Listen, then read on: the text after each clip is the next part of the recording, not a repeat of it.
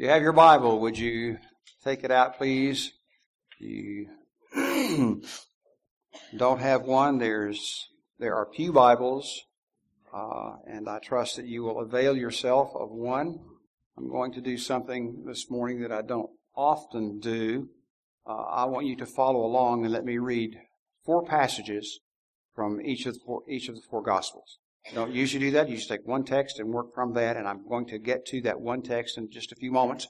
But the same story is repeated in each of the Gospels. and not all of the details are in any one place. So I want to read all four of those in your hearing and ask you to look with me at your Bible in them. I hope you folks will bring your Bible to church.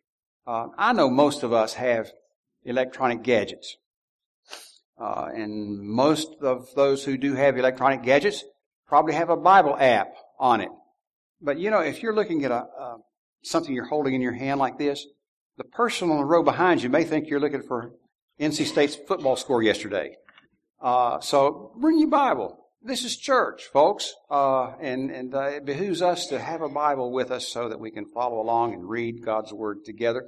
So I'd like for I'd like to ask you to turn with first of all to Matthew 26. Matthew chapter 26. This is a familiar story. After reading these passages, I want to try to bring elements of the story from each of them together uh, in my message this morning. Matthew 26, beginning at verse 6. Matthew 26, beginning at verse 6. Now when Jesus was at Bethany, at the home of Simon the leper. Now notice please the home that he was in. He was in Bethany but he was at the home of Simon the leper. Uh, continuing, a woman came to him with an alabaster vial of very costly perfume, and she poured it out upon his head as he reclined at the table. The disciples were indignant when they saw this and said, Why this waste? For this perfume might have been sold for a high price and money given to the poor. But Jesus, aware of this, said to them, Why do you bother this woman? She hath done me a good deed, for the poor you always have with you but you do not always have me. For when she poured this perfume upon my body, she did it to prepare me for burial. And then would you notice, please, verse 13, Truly I say unto you, wherever this gospel is preached in the whole world, what this woman hath done shall be spoken of in memory of her. Wherever the gospel is preached, what this woman did will be spoken of. Turn with me, please, to Mark chapter 14. Mark chapter 14, beginning at verse 3. Mark 14, verse 3. And when he was in Bethany at the home of Simon the leper, reclining at the table, there came a woman with an alabaster vial of very costly perfume of pure nard. And she broke the vial and poured it over his head. But some were indignantly remarking to one another, Why has this perfume been wasted? For this perfume might have been sold for over 300 denarii and the money given to the poor. And they were scolding her. Jesus said, Let her alone. Why do you bother her? She has done a good deed to me. The poor you always have with you. You wish you can do them good, but you do not always have me. She hath done what she could. She hath anointed my body beforehand for the burial. Again, truly I say to you that wherever the gospel is preached in the whole world, that also which this woman hath done shall be spoken of in memory of her. Luke chapter 10, please. Luke chapter 10. Luke chapter 10 verse 38. Luke 10 verse 38. Now as they were traveling along, he entered into a certain village, that's Bethany, and a woman named Martha welcomed him into her home. Notice it says her home. That'll come up again in a moment. And she had a sister called Mary, who moreover was listening to the Lord's word, seated at his feet. But Martha was distracted with all her preparations. And she came up to him, that is to, and said, Lord, you do not care that my sister has left me to do all the serving alone? Tell her to help me. Can't you hear that? Tell her to come and help me, Lord. But the Lord answered and said to her, Martha, Martha, you are worried and bothered about so many things, but only a few things are necessary. Really, only one. For Mary hath chosen the good part, which shall not be taken away from her. Turn with me, please, John 11. John 11, verses 1 and 2. John 11, verses 1 and 2. Now a certain man was sick, Lazarus of Bethany, the village of Mary and her sister Martha. And it was the Mary who anointed the Lord with ointment and wiped his feet with her hair, whose brother Lazarus was sick. And then if you'll just turn over one page to John 12, and that is my text for this morning. Different details in all of these sections that we have read. Would you pray with me, please? Our Father and our God, we open your word this morning. May forever until Jesus comes, the Bible be the heart of everything that is done at Wake Chapel Church. Thank you for your word. The psalmist said it was designed as a lamp unto our feet and a light unto our path. And we live in a dark world, Lord. We need that lamp and that light. May the Spirit of God be our teacher this morning. We thank you. In Jesus' name we pray. Amen. The family of Martha, Mary, and Lazarus is one of the most fascinating homes in all the pages of the Bible. According to Luke 10, and we've read these things, and I will simply refer to some of them, but according to Luke 10 verse 38, the home in Bethany seems actually to have belonged to Martha. Uh, that seems and may indicate that she was a widow. With her lived Mary, her unmarried sister, and Lazarus, her bachelor brother. The family was comfortable. The family was well thought of in the community, as indicated by the number of mourners who came at Lazarus' death. Perhaps the family was somewhat affluent judging by the costliness of the perfume discussed in the 12th chapter of John. The home was always at the disposal of Jesus. It seems, if you read through the New Testament, he enjoyed being there. He loved those three people who resided in that home.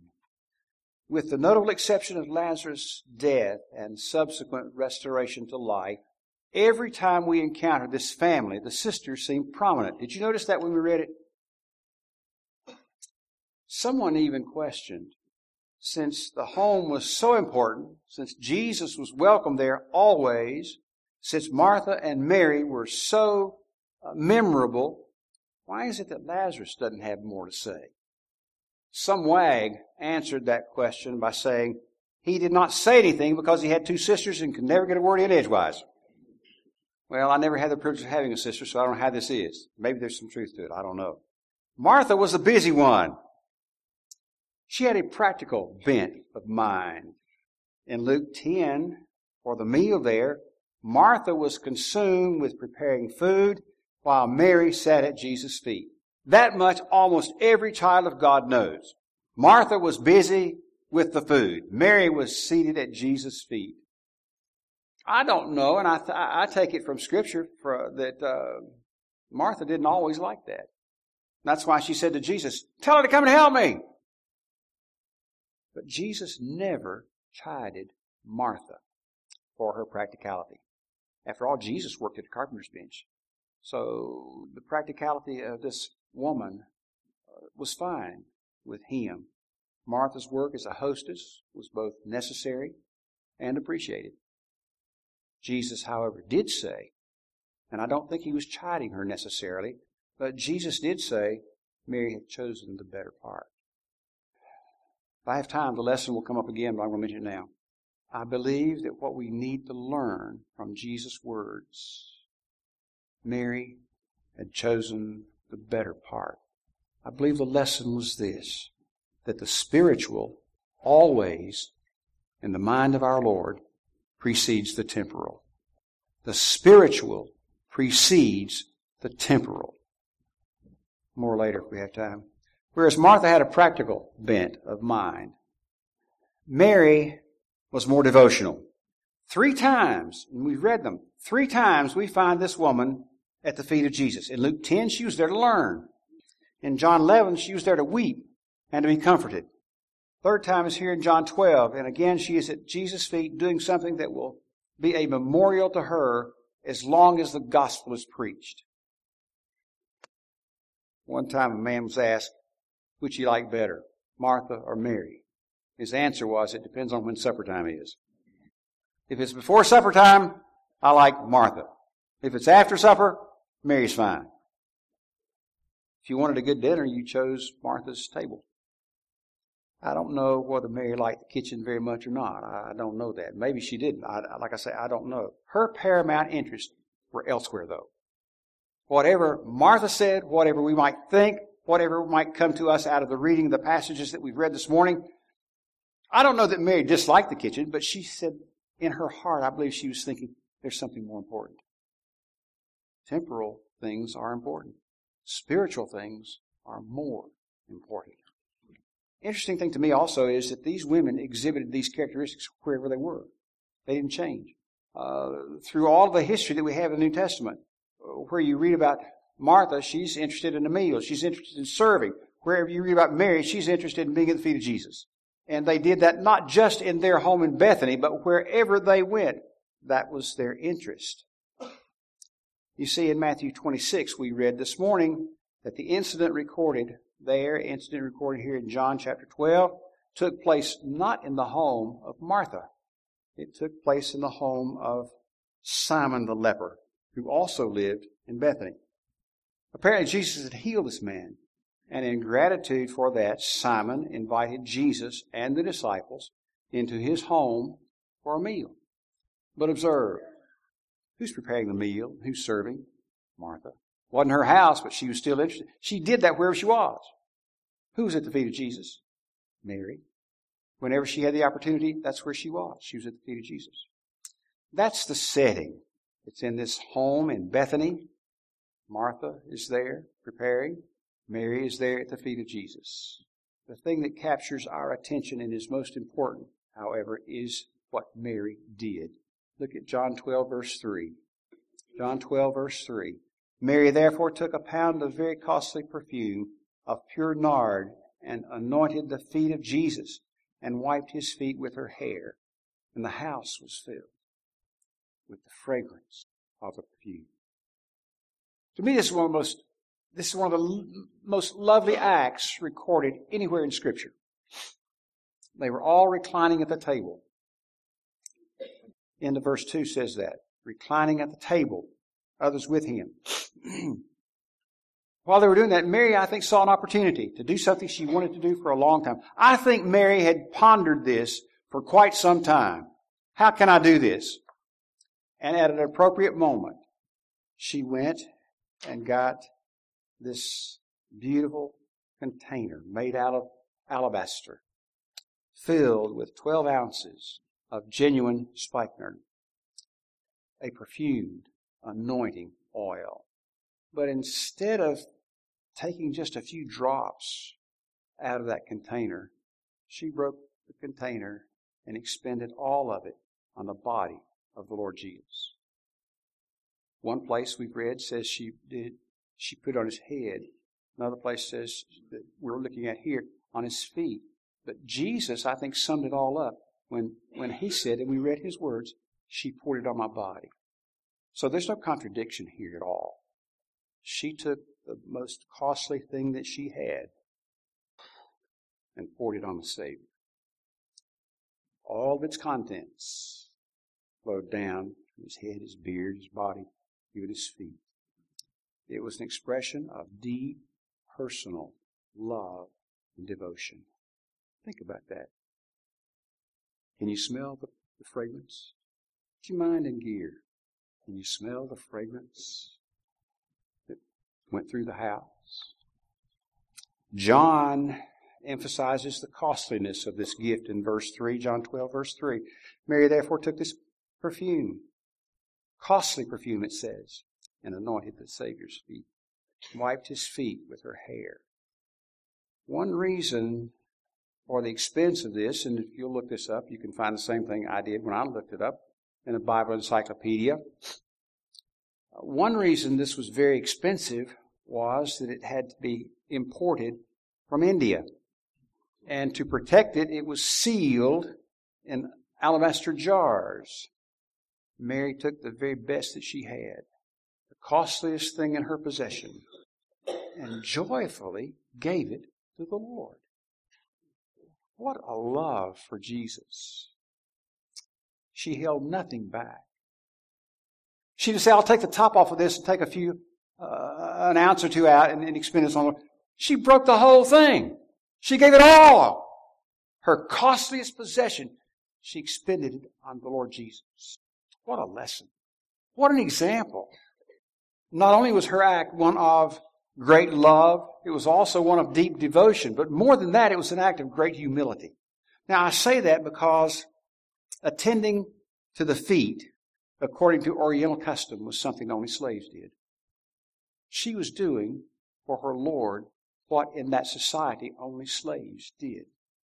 And then too, women in that day never, under any circumstances, let their hair down in public.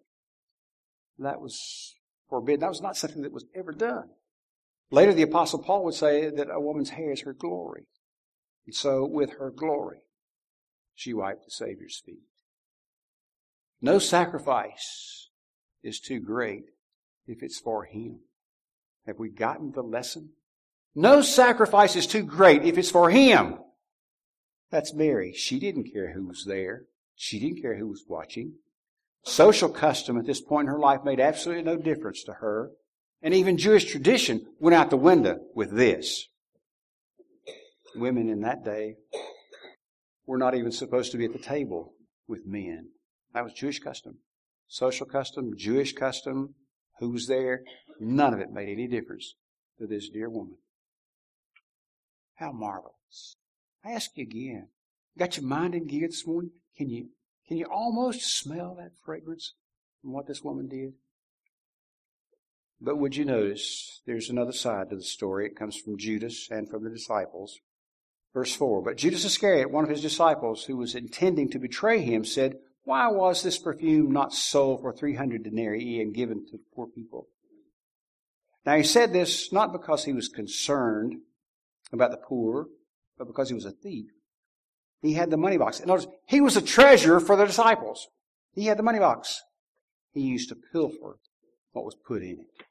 Was Judas, as it sounds here at, at first, uh, truly compassionate? Was he deeply concerned about poor people? Was he a true philanthropist?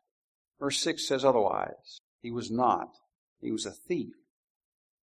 As soon as he saw the alabaster vial. As soon as he smelled the fragrance, his mind jumped into gear. And he figured immediately, this is expensive. Why wasn't this so? 300 denarii. That was the average income for a working man in that day, for a whole year. Judas is wanting that money, he says, for the poor. But he didn't. He was a thief. He wanted the money put in the box so he could take from it. No philanthropy going on here at all. No deep compassion for the poor. With Judas as treasure for Jesus and the disciples, no wonder they were always broke. He was siphoning off the money every day. And that's the way John expresses it in the original text. Every day. Regularly, he was stealing from them. You know, folks, this, this whole thing, these four passages and then the, the 12th chapter, eh, just been under my skin for two weeks. Another lesson, other than the spiritual supersedes the temporal, another lesson is this. People can outwardly appear very close to the Lord and be very far from Him. Was there anybody any closer to the Lord than Judas? For a long time, no. Was he really close to the Lord? He was as far as he could get from him. And yet, there are folks today who can appear very close to the Lord, go to church, take an active part, and yet in reality be very far from the Lord. Judas was like that. He thought Mary's great deed of love for her Savior was nothing more than foolishness, nonsense, a waste. But Mary was vindicated. Verses 7 and 8. Jesus therefore said, Let her alone. One expositor said, John 12, 7 is a polite way of telling Jesus to shut up. I'm not sure about that, but that was his feeling. Jesus therefore said, Let her alone in order that she may keep it for the day of my burial. Two things to notice in verse 8, please. The poor you always have with you, but you do not always have me. Again, spiritual over temporal. May I add here, no one that I know of takes any pleasure in poverty. And as a church and as individuals, we ought to do everything that we can do to alleviate poverty. To fail to do so is a, uh, is a tragic mistake. But there's another side to this. It's a mistake to think that poverty can be eliminated in this age. Cannot. Jesus says so. The poor you always have. Now we shouldn't say that casually. We shouldn't say that with a hard heart and therefore do nothing. We must do everything that we can to help those who have great needs. We must do what we can do to alleviate poverty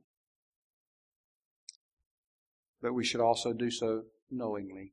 The poor you always have with you. Jesus said. Second, the words here are a striking claim to his preeminence. His preeminence over anyone and anything else. But there are reactions other than that of Judas and the disciples. Verse 9 of John 12. The great multitude, therefore, the Jews learned he was there. That is, uh, they, they learned Jesus was there, but they learned that Lazarus was there. That's what he says next. But they might also see Lazarus, whom he raised from the dead. He was a source of curiosity. I mean, you can imagine that. People knew that he died, and then they heard about him living. A great source of curiosity. And many came. But the chief priest, verse 10, took counsel so that it might put Lazarus to death also. He died. He was resurrected. The chief priest wanted to put him to death again. Why? Because on account of him, many of the Jews were going away and were believing in Jesus. He raised Lazarus from the dead. That's how a number of folks responded to Mary's act of humility and love and devotion. How do we react to this story? How do we react? How do we evaluate what Mary did? You know, our, our, actions can be evaluated. People's actions can be evaluated in a lot of different ways. A soldier's actions are evaluated by his obedience and submission to his duty. In business, actions are evaluated by utility. That is, will this produce for me a legitimate profit? Mary's act was not to be evaluated by duty. It was not her duty to do what she did. She did it because she loved nor was her act to be evaluated by utility, or from a purely business standpoint, it was a waste. Mary's actions are to be evaluated according to love, her love for the Master.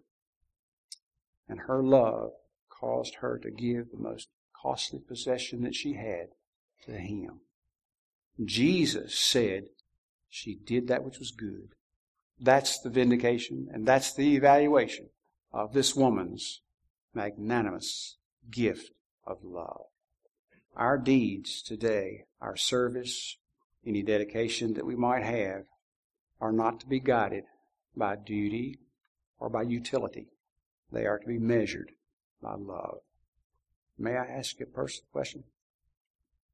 Are we keeping to ourselves that which we could, out of a heart of love, give to Jesus? You know, Mary could have waited. She could have been like others who had perhaps uh, perfume or nard or whatever and anointed Jesus after he died. But she didn't wait. She gave it to the Lord. What do you cherish most? And what are you doing with that which you cherish the most? Pray with me. Our Father, we all have much. And while some here within the sound of my voice may not think so, if that were compared to those refugees across Europe or coming to our country from another country, we have much. I believe, our Father, that you ask of us what are you doing with it? Do you have it in investments? Is it part of your stock portfolio? Are you holding it? And we need to ask of ourselves the question, is there an extravagance to our love for Jesus? And we need to be mindful of Mary. Thank you for her example. Seal the truth of her life to our hearts and help us to think of where we are and what we're doing with what we have for the Savior who bought us, loves us, and whom we love. I pray and ask it in Jesus' name and for His sake. Amen. Our hymn of appeal this morning is 379 in your hymnal. Number 379. Folks, would you allow me another word before you begin putting things away?